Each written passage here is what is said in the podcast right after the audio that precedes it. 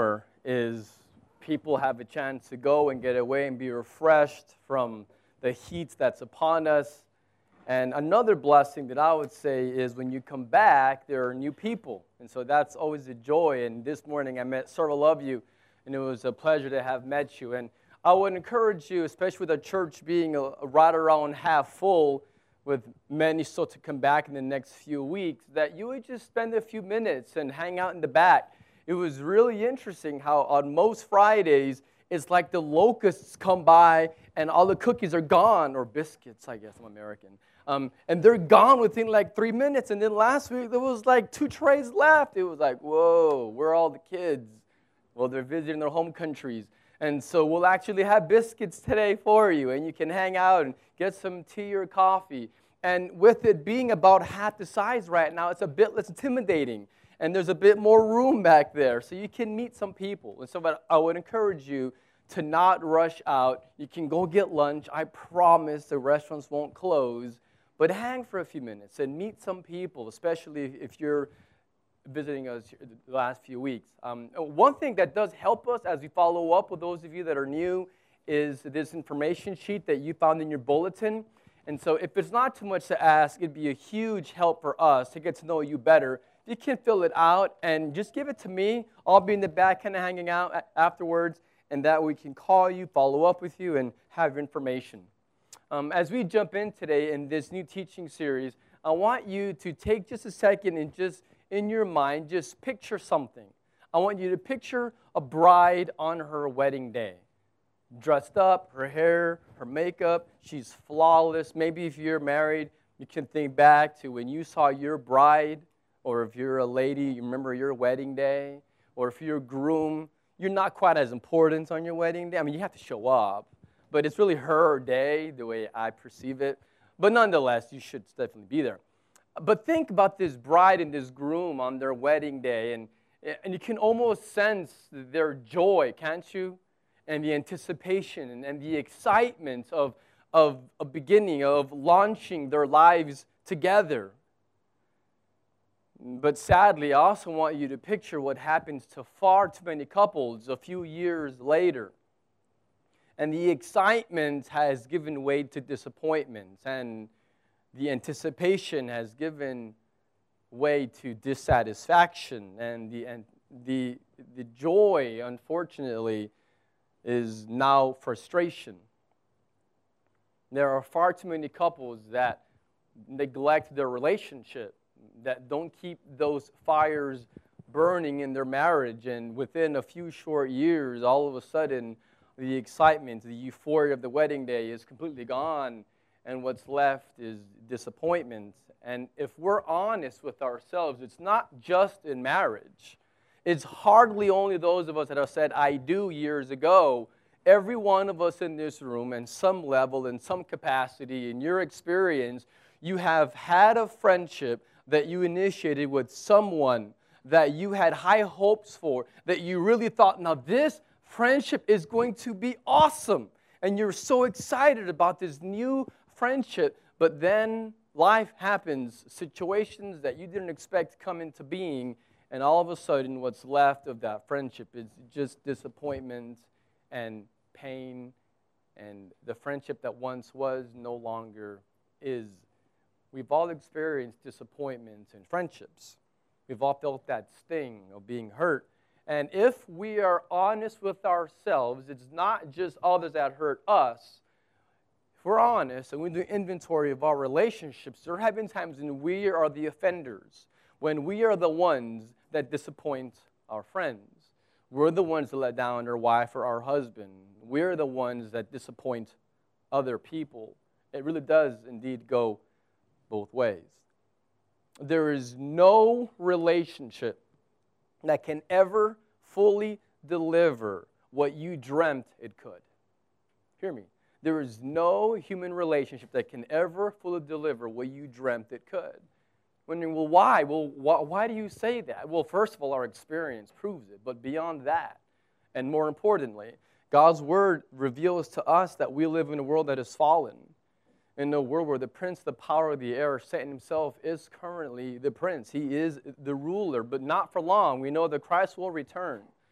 But on this side of Christ's return, we live in a world that has death and decay and disappointment. It is part of our human experience because of the fall. And we either are the ones letting down or are let down by our relationships. And yet, with all of this doom and gloom having been said, the reality is that every one of us also experiences sheer joy in our relationships. If you're married, I'm sure, of course, there's challenges. But you also experience great joy. Like this week, I mentioned this last week, I'm a, I'm a baby. I had one week with no wife or children. And I'm just a mess, man. It's terrible. I can't hardly sleep at night. I don't want to eat. It's like, what's wrong with me? Well, I miss my best friend. I, I miss talking to her. I miss my children. And so we all experience great joy from relationships, not just joy, but encouragement. Think back to a time when you were going through some really dark times or, or wading through some really deep waters, and there was someone there that held you up, and someone was there to encourage you and pray for you and, and to just help you through the hard times. We've all been there. We've all experienced spiritual growth and encouragement through our relationships. Not one of us would be who we are if it weren't for other people who've invested in us. We are who we are by God's grace, and God uses other people to encourage us. And yes, even at times to lovingly correct us, but we become who we are through relationships. And so there is such joy that comes from having relationships. And yet, they don't always deliver. And so it seems to me, it's kind of a fascinating thing thinking about our relationships because there are so many times that we wish we could live alone. Like there are some moments, guys, I know it's not just me, all of us, or you ladies too, where you wish, man, I wish I was alone. And then there are other times when you're so glad that you're not alone.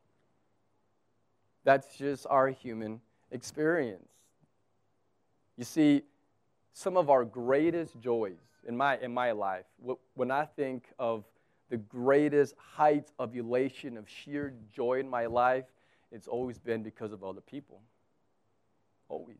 Every single time that you experience great joy, I guarantee you, there was a relationship that was a part of that. So we experience our greatest joys in relationship, and yet we experience our most painful hurts in relationships. Both. Heights and the lows are a result of our relationships. See, but there's good news that God has not left us alone to try to figure out our relationships. It's not as though God's abandoned us and left us to figure out how to somehow manufacture good times and avoid the bad times. It doesn't work that way. God has spoken very clearly about relationship, and He has given us the joy of knowing Him and of knowing other people. God is with us.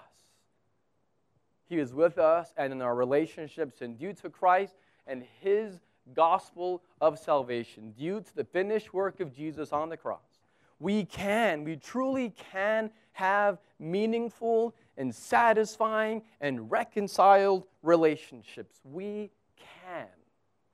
I'm not saying it's going to always be perfect. I understand that. But we can have restored, meaningful relationships. Today we begin a new series called Together. This series called Together is looking at the gospel and our relationships. So, over the next few weeks, we'll be looking at Ephesians chapter 4. We'll be in that one chapter today and three more weeks. And we're going to learn over these four weeks in Ephesians 4 how to have, but not just have, but to maintain. That's the key for us. Not to just to begin, but to maintain healthy and gospel centered relationships. The book of Ephesians, if you're turning there, is a letter written by the Apostle Paul to the church in Ephesus, an ancient Greek city, later became a city in the Roman Empire in modern day Turkey. The Apostle Paul wrote this letter to the church in Ephesus in the early 60s AD, towards the end of his life when he was imprisoned in Rome. Now, this is an amazing book. It's only six chapters. Now, we'll look at only one for this series, but in this six chapter book, there's part one and part two in this six chapter book. Chapters one, two, and three, first half of the book, there are exactly zero commands. There is nothing that God tells you to do in Ephesians 1, 2, and 3. There are no imperatives, not one. What you find in Ephesians 1, 2, and 3 is the gospel. It describes the absolute beauty of our Savior who has come to display that wisdom and glory and beauty. He has come to display His glory in redemption. And He does it through Christ crucified. It describes how God sent Jesus to save rebels like you and me, who we would rebel against the loving and holy God, and we would impose ourselves against God, and we all do it. And in Ephesians 1, 2, and 3 describes how we're all selfish and we're all sinners and we're all broken and we've all violated God's laws and we have offended our God personally and we deserve His judgment. We have earned an eternity separated from God's love in a place called hell. And that is the message of Ephesians 1, 2, and 3 that because of our sin, we are separated from God. This is our problem, and it's because of this separation that our sin has caused. Is that's why we're fearful. And many of you, I guarantee you, if you're honest, when you think about God, even here on a Friday morning, eh, sometimes there's some trepidation, there's some fear, there's some anxiety. And the reason why sometimes we fear God is because of our sin. And the reason why sometimes people are resentful or angry at God is because of our sin. And it's our sin. That's, that's the reason why we experience guilt and shame. But there's good news. The gospel, the word gospel means good news. There is good news that God loves you. Hear me. The good news is that God loves you just as you are with your problems, with your mistakes, with your past, with those secret things that you know that you do that no one else knows that cause you to be so ashamed. God knows and He loves you. And He sent His Son to come and to liberate you from that sin and to offer you forgiveness, to offer you hope and an eternity where you can truly enjoy Him. He has come to redeem you, to liberate you from your sin. And why? It says in Ephesians 1 for the praise of His glory. He is saving human beings, boys and girls, and men and women, for the praise of His glory, so that His name will be made big and glorified on the earth. God's purpose is to transform people's lives so that we can then reflect His glory so that he can be revealed to his creation. That is what God is doing in the world. Jesus died on the cross as your substitute. He paid the penalty for your sins, but he didn't stay dead. He was resurrected powerfully and gloriously on the first Easter, and he offers you hope, forgiveness, and joy. You see, Jesus came to reconcile you back to God the Father, to bring you close to him, to enjoy him to have unity with God. That is the message of Ephesians is one of unity. So the first half of the book describes the gospel and how Jesus came and died in your place and now you can know God and experience the joy of having unity with him. Rather than turn to the things of this world that we would do, that we would turn to and give our hearts to, that leave us feeling empty and feeling guilty and feeling ashamed. Instead, God has come to fill you with His Spirit so that you can experience the joy of knowing your Creator who loves you as you are, but loves you too much to leave you how you are. And so He has come to transform us by the power of His Spirit. So you see, He provides unity with Him he allows us to be reconciled, to be close to Him, to remove our sin that He put on His Son, who defeated it on the cross. The gospel brings us unity with God, it brings us close to God, where we no longer have to fear Him. But the gospel also brings us unity with other people. And that is the message of the second half of the book of Ephesians. We have unity with others. And so the theme, the overall theme, the book of Ephesians, is that the gospel creates unity. So that's what the book is about, is how the gospel of Jesus creates unity with God and with others. So let's begin by reading the first six verses, which is today's text in Ephesians 4, verses 1 through 6. I, therefore, a prisoner for the Lord, urge you to walk in a manner worthy of the calling in which you have been called, with all humility and gentleness, with patience, bearing one another in love, eager to maintain the unity in the Spirit and the bond of peace. There is one body and one Spirit, just as you were called to the one hope that belongs to your call, one Lord, one faith, one baptism, one God and Father of all, who is over all and through all and in all. This remarkable glorious text calls you and me to unity. Now, sometimes that's easy to do. When the people that you're talking to or that you're having to deal with, when they completely agree with you, when every thought that you have, they're like, yes, I agree, you're right, 100%, then unity is easy, right? When everyone that you're talking to agrees with you, likes the same things, looks like you, sounds like you, and in every capacity agrees with you, well, that's easy to maintain unity. But on the other hand, whenever the other people around you don't always agree with you, think differently from you, have other thoughts that you don't necessarily agree with or like, now we're talking about something quite different. And maintaining unity becomes much more work not easy to do. It's kind of like that story of two men that got into a really bad disagreement.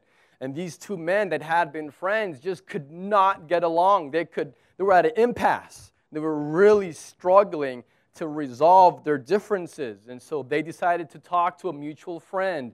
This friend of theirs, they thought to be a very wise person.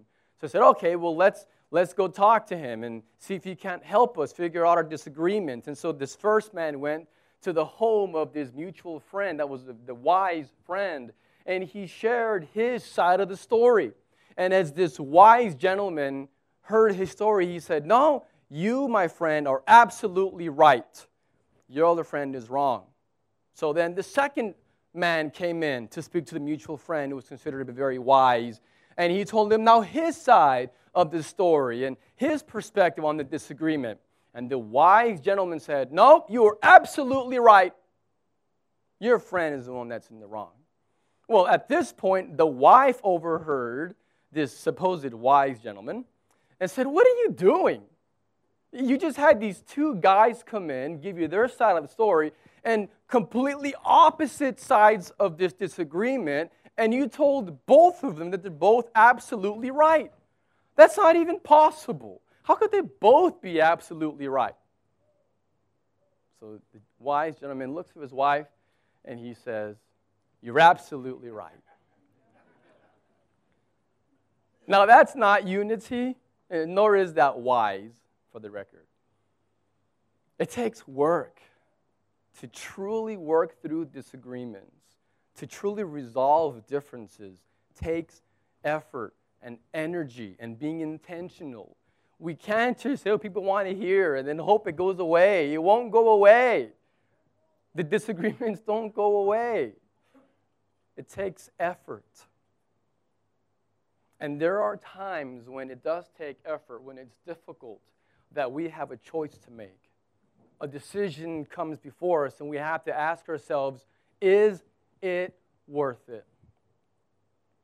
We have to ask is it, is it worth the effort? Is it worth the pain of, of swallowing my pride, asking for forgiveness, of going forth and maintaining this unity? Sometimes is difficult. And we wonder is it worth the trouble? Is it worth the effort? Is it worth the pain or the disagreement? Is it, is it worth it? Well, I'm here on the authority of God's word, not my own to tell you yes, Absolutely. It is worth it. It is worth the effort. It is worth the pain. It is worth it. Relationships are absolutely worth it, no matter how messy or how challenging it is. Worth it. And so, the main idea from this text that we just looked at, that we'll look at more deeply now for the next few minutes, in Ephesians 4, the main idea is that as God's people, okay, we as God's people are called to reflect His unity. So, the main idea from Ephesians 4 1 through 6 is as God's people, we must maintain that we must reflect God's unity because God is united, and so we must reflect that unity. That's what we are called to do. But how do we do that? How do we maintain unity even when it's hard? Or how do we how do we fight against that bitterness or that desire to just say forget it and just write off that person and not talk to them or not call them or not visit them anymore or stop Skyping with them or just say forget it? How do, how do we fight against that desire to just write off relationships? What do we do when there's bitterness and frustration that's deep in our soul? How do we fight against that and do the work of maintaining unity? Because we are called to reflect God's unity. That is the main idea. Well, there are two truths. There are two truths we'll look at this morning that are foundational. This is the foundation that we're going to build upon. So, for the next few weeks, as we look at Ephesians 4 and learn many, many more principles on, on communication and conflict resolution and forgiveness. And the list goes on of things that we'll learn from God's Word in this chapter about relationships, how to have healthy, gospel centered relationships. We must first have a foundation. And that's what we're looking at this morning. There are two truths that we must know to have gospel centered relationships. So, our unity must be based upon two things. Number one, our unity must be based upon the gospel. What a surprise that I would say that, but it is. So, our unity, number one, is based, founded upon the gospel message itself. The gospel is the foundation. You have to understand the gospel, you have to apply it, you have to live it out. And when we do that, our relationships will absolutely be impacted. If we don't know, don't live, don't care, don't breathe the gospel, I can assure you, I can guarantee you, take it to the bank, you're going to suffer in your relationships. You will. You will. And as you talk throughout this next few weeks, and as we learn about relationships that are gospel centered, I'm praying that God's Spirit will reveal to you how maybe you've forgotten, or maybe you're not applying the gospel, and that is the root reason why we have relationships that suffer, or that are shallow, or that aren't reconciled. Let's reread verse 1 and see this. Ephesians 4 1. He says, I therefore, this is Paul, a prisoner. Remember, he was in Roman prison. So I therefore, a prisoner of the Lord, urge you to what? I urge you to walk in a manner worthy of the calling in which you have been called. So he says that we're to walk, to live our lives, to walk, to live in a way, in a manner that is worthy of our calling in which God has called us to. Remember, right here in chapter 4, he says, Therefore. When you see therefore, it's there for a reason. And so don't ignore the word therefore. It's a transition. He's been describing the gospel of how we've been saved by faith, by Christ alone, by his grace alone, through our faith alone. And so now, therefore, in light of the gospel, in light of your salvation, because of Christ's work on the cross, because you're the redeemed, you're adopted, because of who you are in Christ, therefore now do this. Therefore, what? Live your life in a way that is worthy of the calling of being saved. You see, you did not all by yourself find Jesus. You didn't. You, you did not on your own go look for Jesus. It says that He called you. Your redemption is a calling from God. And this theme is throughout the book. We don't have time to look at all of it, but I'll point to two verses in the opening paragraph of Ephesians chapter 1, where he's beginning to describe the gospel and how we're saved. Ephesians 1, verse 4 says that he, this is God, says that he chose us in him. Even before the world began, it says that he chose us. In the very next verse, verse 5 in Ephesians 1, says, And God predestined us for adoption. He predestined, He chose you, He, he chose you, He adopted you according to His will. And in the very first verse, in Ephesians 1 1, he says that he is an apostle by the will of God. God chose him. And this theme is developed. We don't have time to get into all the implications of this. But this is important. Left to yourself, left to myself, left to my selfish, sinful desires and my own selfish ambitions, I would have never on my own turned to God. I wouldn't have. Because I was blind. I couldn't see that I was a sinner. I didn't see the beauty of God. God took the initiative. It says that He chose me. He says that He called. He said, Matthew, hey, listen to me. He called me. And He showed me that I'm a sinner. Well, how do I know that? It says in the same chapter, Ephesians 1, verse 18, it says, having the eyes of your hearts enlightened. See, this is a prayer. The Apostle Paul is praying for the people who are reading this originally. He's now, by extension, for you and me. He says, What? To have your eyes enlightened, have your eyes opened, that you may know what is the hope to which God has called you. And so Paul is praying for people to have their eyes opened so that they will hear God's call upon them to come and repent and believe in Jesus and experience the joy of forgiveness and salvation. He called you by name. He loves you. So he called you. And on that day, when your eyes were opened, you realize, oh my God, I am a sinner. I am a sinner. Forgive me, Jesus. Come into my life and change me. And on that day, you, out of your own free will, because we cannot remove humans being moral agents that have free will, and we are accountable. And so we have to maintain this divine tension that God is sovereign and He chose you, He called you, and yet you had to respond to that call. You had to, out of your own choice, repent and believe in Jesus. And so we must maintain that we have our own free will to repent and believe, but it is God who is gracious and good to you and opened your eyes, and then you could see what was going on and you could repent out of your own free will. And so we must maintain this divine tension. Now, this, this is some deeper waters for some of us.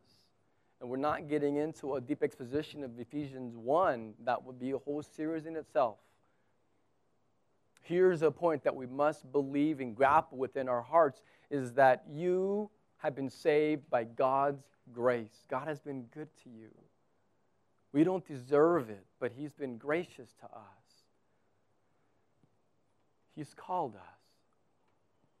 See, let me explain to you how this truth of God choosing and God calling you and you responding to His grace let me explain to you how that really works in our relationships, okay, and why this impacts how we relate to our wives and children coworkers and so forth.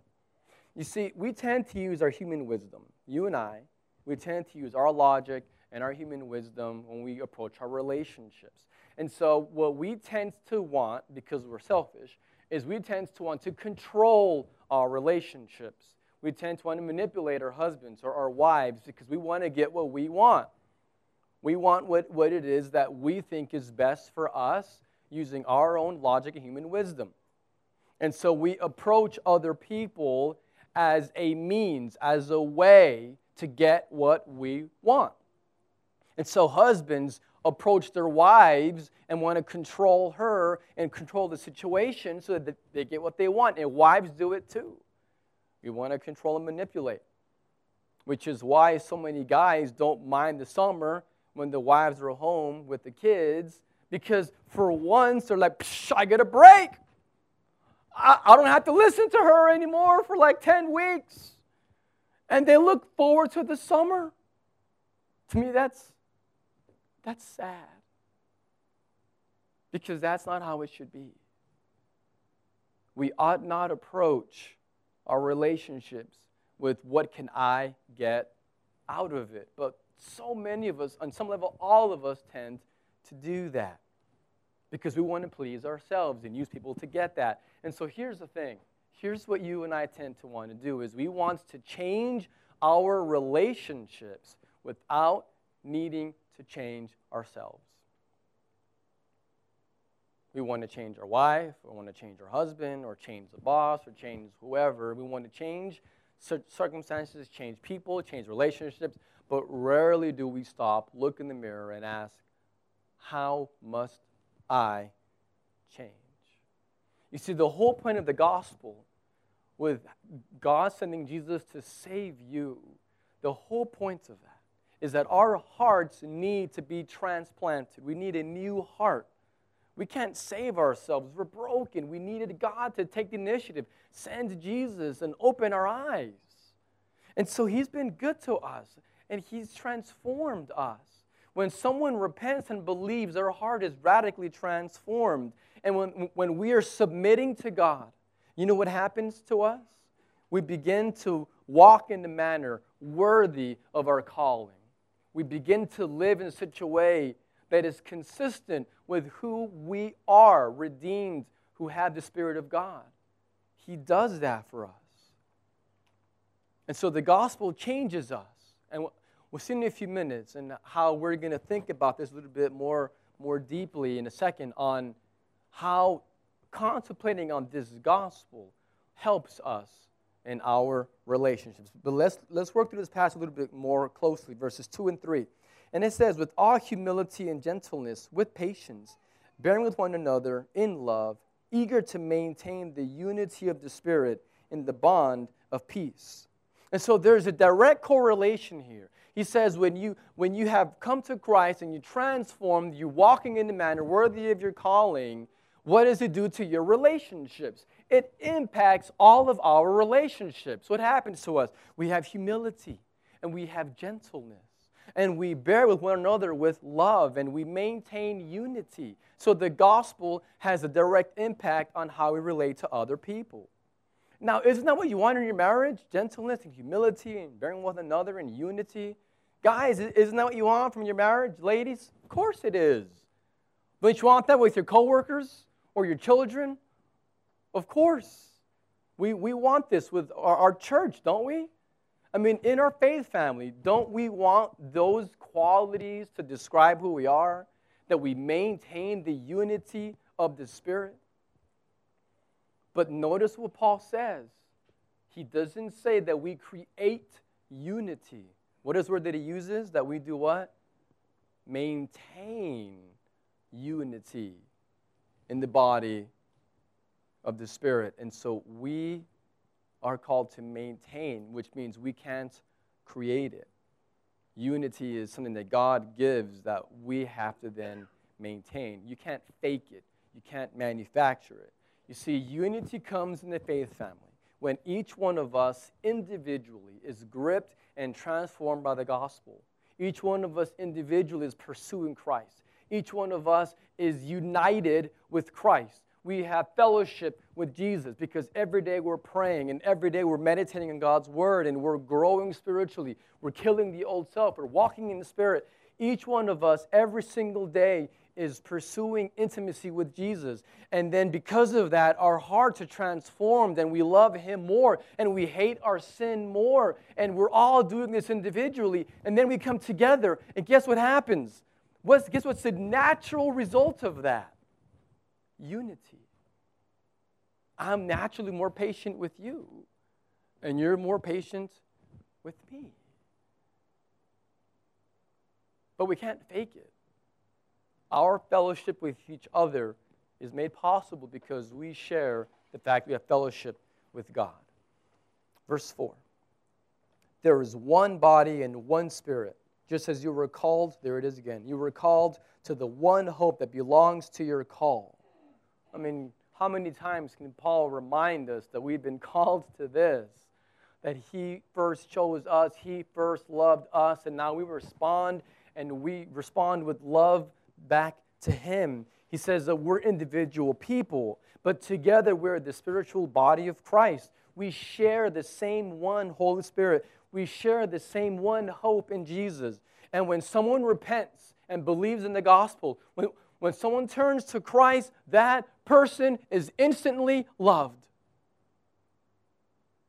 This is critical for our faith family moving forward as God's going to bring us more people as God's going to give us the privilege of shepherding and being steward over more souls and more families, people that come and repent and believe in the gospel, when someone comes and they join our faith family, when, when they receive Jesus as their Savior, they at that point they are adopted, they belong to God's family. We are now siblings. We are now in the same family and we share God as Father. When someone believes in Jesus, they ought to be instantly loved.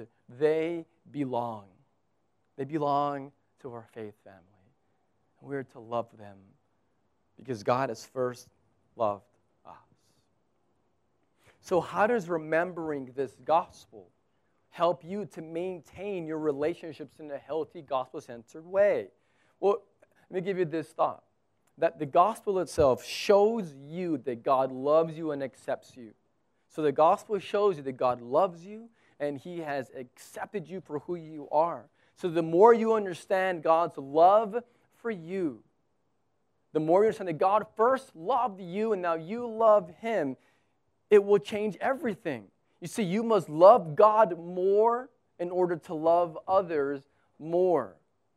Here's how this works when I relate to you, and you're different from me, you sound different, different home country, the personality, ideas, we're different people. But when I relate to you and I'm secure in knowing that I'm God's child, He chose me, He adopted me, He loves me. And when I'm secure in knowing who I am and knowing that God loves me, you know what happens? It gives me the courage and it gives me the hope to love you, even when it's hard and it gives you the same courage and hope. Knowing that God loves me gives me the hope and the courage to get my hands dirty because when you do with people, your hands get dirty. But you'll have the courage to get your hands dirty with other people. Why? Well, we're all sinners and we're living together. But we have to believe and remember that the gospel shows that God loves you. And so you can, and we ought to go forth and do the hard work of loving each other, even when it's hard. God accepts you. You must now go and accept others. God accepts you as you are. You go do the same with others. The gospel also shows that God has been gracious to you. You and I do not deserve God's grace, and there are people in your life that don't deserve your grace either. If we're honest, every one of us have people. At times we share a last name, that it's funny, but it's difficult and painful, and sometimes it's really not so funny. And we think to ourselves, they don't deserve it. No, and the truth is, you're right. They don't deserve your grace, but you don't deserve God's grace either. And so when you are gripped by the gospel, understand how much you've been forgiven and how much grace God has shown you, it gives you the courage and it gives you the motivation and the desire and a transformed heart to go show that other person grace who likely does not deserve it. But you're willing to do so because of the grace that God has shown you in the gospel. Understanding what God has done for us on the cross changes our relationships. But there's a second truth, and you're thinking, oh no, we're never going to have lunch. He's going long. He missed five weeks. Now he's going to preach five times as long. I promise I won't. The second foundational truth is profound, but much briefer. Will be done here on time. The first foundational truth for our relationships is it's based on the gospel itself. The second truth of the foundation is that our unity is based on the Trinity. Our unity is based on the Trinity. Let's, let's read briefly. We, we've read it once already, but I want to read to you again verse 4. It says that there is what? There is one body and one spirit. So in chapter 4, verse 4, is referring to we are united because we all share the Holy Spirit. And then if you look in verse 5, it says there's one Lord, one faith, one baptism. One Lord is referring to Jesus, who is the Lord, who is the head of the church. He describes baptism because baptism is very important. Baptism is the external demonstration of what's happened internally. You've been baptized into the family of God, the people of God, and your water baptism shows the world externally so they can see what's happened to you on the inside spiritually because of Jesus, because of the Lord. And so we have the Spirit unites us in verse 4, the Lord Jesus and our one faith in Him. So the Lord Jesus in verse 5. And then in verse 6, what does it say? We have one God and Father of all. We all share this one Father. And so you see the Spirit, you see the Son, and you see the Father all three are described right here. You, you see the Trinity as a foundation for our unity.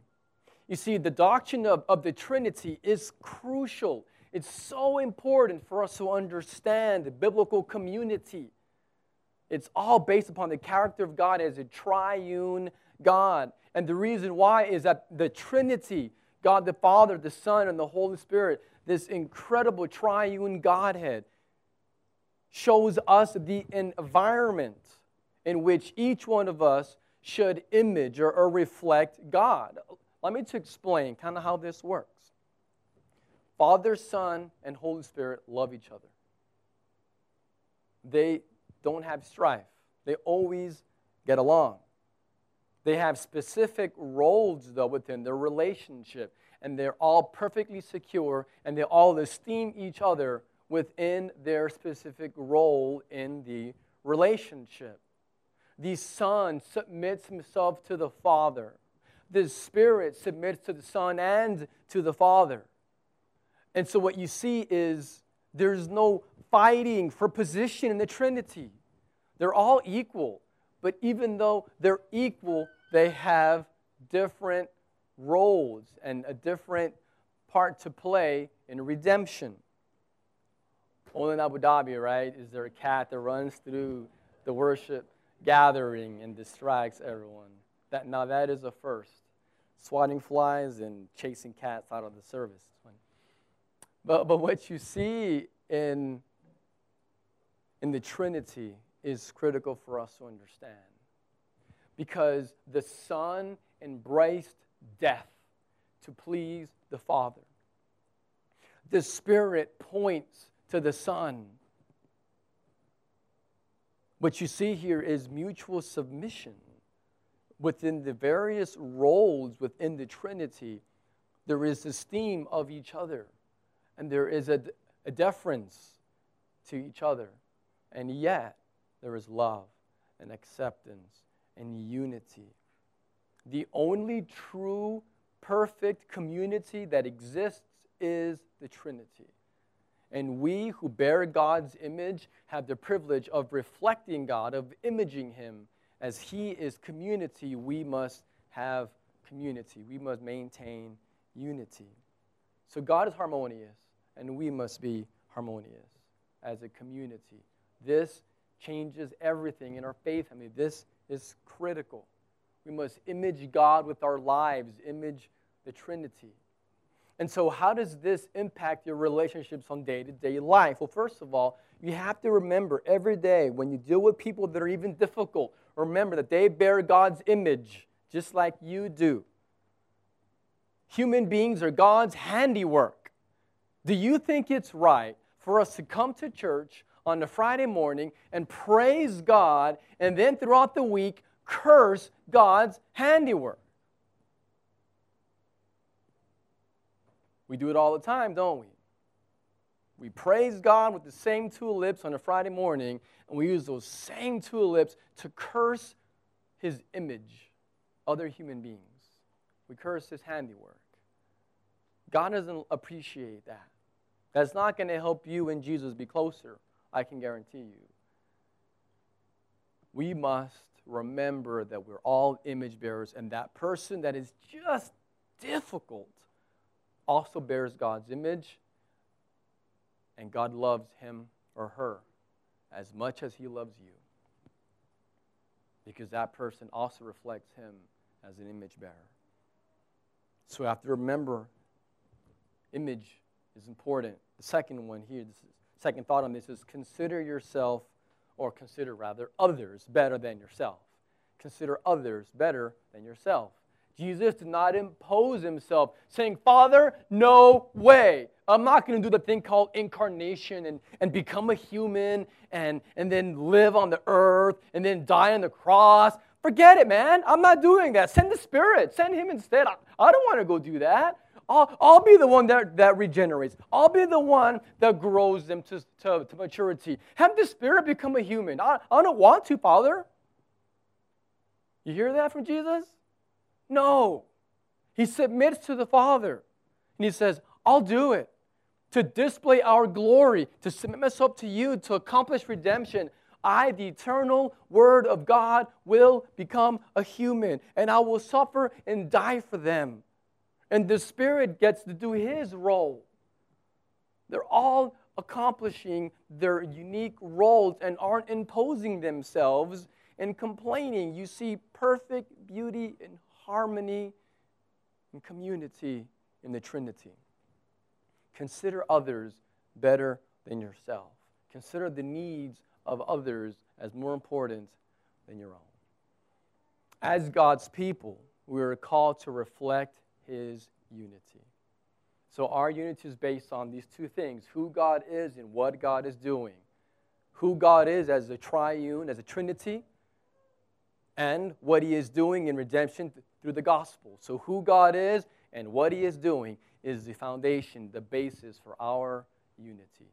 But it's hard work loving me and me loving you is sometimes going to be hard work and we're going to get crossways. And we'll talk about that in the coming weeks on the specifics on how we work through then, what this looks like. But for today, as we close, as we lay this foundation for unity, this call to unity, I want to ask you two questions and then we'll close. First question is Is there a relationship in your life that lacks unity?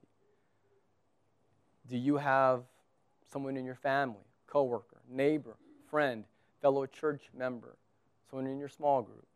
I don't know. Is there someone in your life, a relationship that you know lacks unity? I would pray that you would ask God to change you, not to change that other person do everything you can to maintain unity. I understand that there are times when you do everything in your power and the other person refuses. Well, that's not your fault. Before God, you have a clear conscience. If you've done everything in your power, you have sought, you have gone to that person, you've asked for forgiveness, you're trying to work it out, you're going with spirit of restoration of humility and gentleness, like we read earlier. If you're, if you're going with the right spirit and the person rejects you, then that's not on you. God understands. You, you have to have both people here to have a relationship. But have you done your part? Do you have a clearer conscience before your God that you've done everything that you can do to maintain unity with that individual? If you do, then, then you're good. But if you haven't, then it's going to affect your walk with Christ. You're not reflecting Him. You're not imaging the Trinity. You're not imaging the gospel. Will you go to that person this week and ask for forgiveness and do the hard work of reconciling that relationship as much as within your power? And the next question as we close is How is your relationship with God? Do you have one? Have you ever truly come to that point where you realize what Christ did for you on the cross? He died for you, and you're now called to respond. I'll ask it to you this way Do you sense God calling you, even this morning, as we read about how salvation is a calling? Are you sensing your heart being pulled and God calling you to Himself? And maybe you're fighting it because you're scared. There's no reason to be afraid. Your Father in heaven loves you, and He accepts you, and He wants you to know Him. So maybe He's calling you even this morning. And I would ask you to repent and believe in what Christ has done for you, and you'll experience joy like I can't even explain to you of knowing your Father. Will you pray with me? Father, I thank you. You are so good to us. We don't deserve you, and yet you have blessed us, redeemed us, and saved us, and we can have unity with you and with other people. Right now, I pray for those in this room that are grappling with the truth of their sin and the beauty of knowing you as their Savior. I pray that you would give them the courage to just come talk to me and allow me to help them as they grow. I pray, Father, that you help us to be a faith family, that we'd be a church that is truly united, that would maintain our unity so that we can properly image you and your gospel. I thank you for our church. I pray that you would continue to bless her, for we need you. We can't accomplish anything on our own, but with you, Father, the gates of hell will not prevail against us. Thank you, Father, for hearing us. Thank you for your Son. Thank you for your Spirit. We pray this in the name of your Son, Jesus. Amen.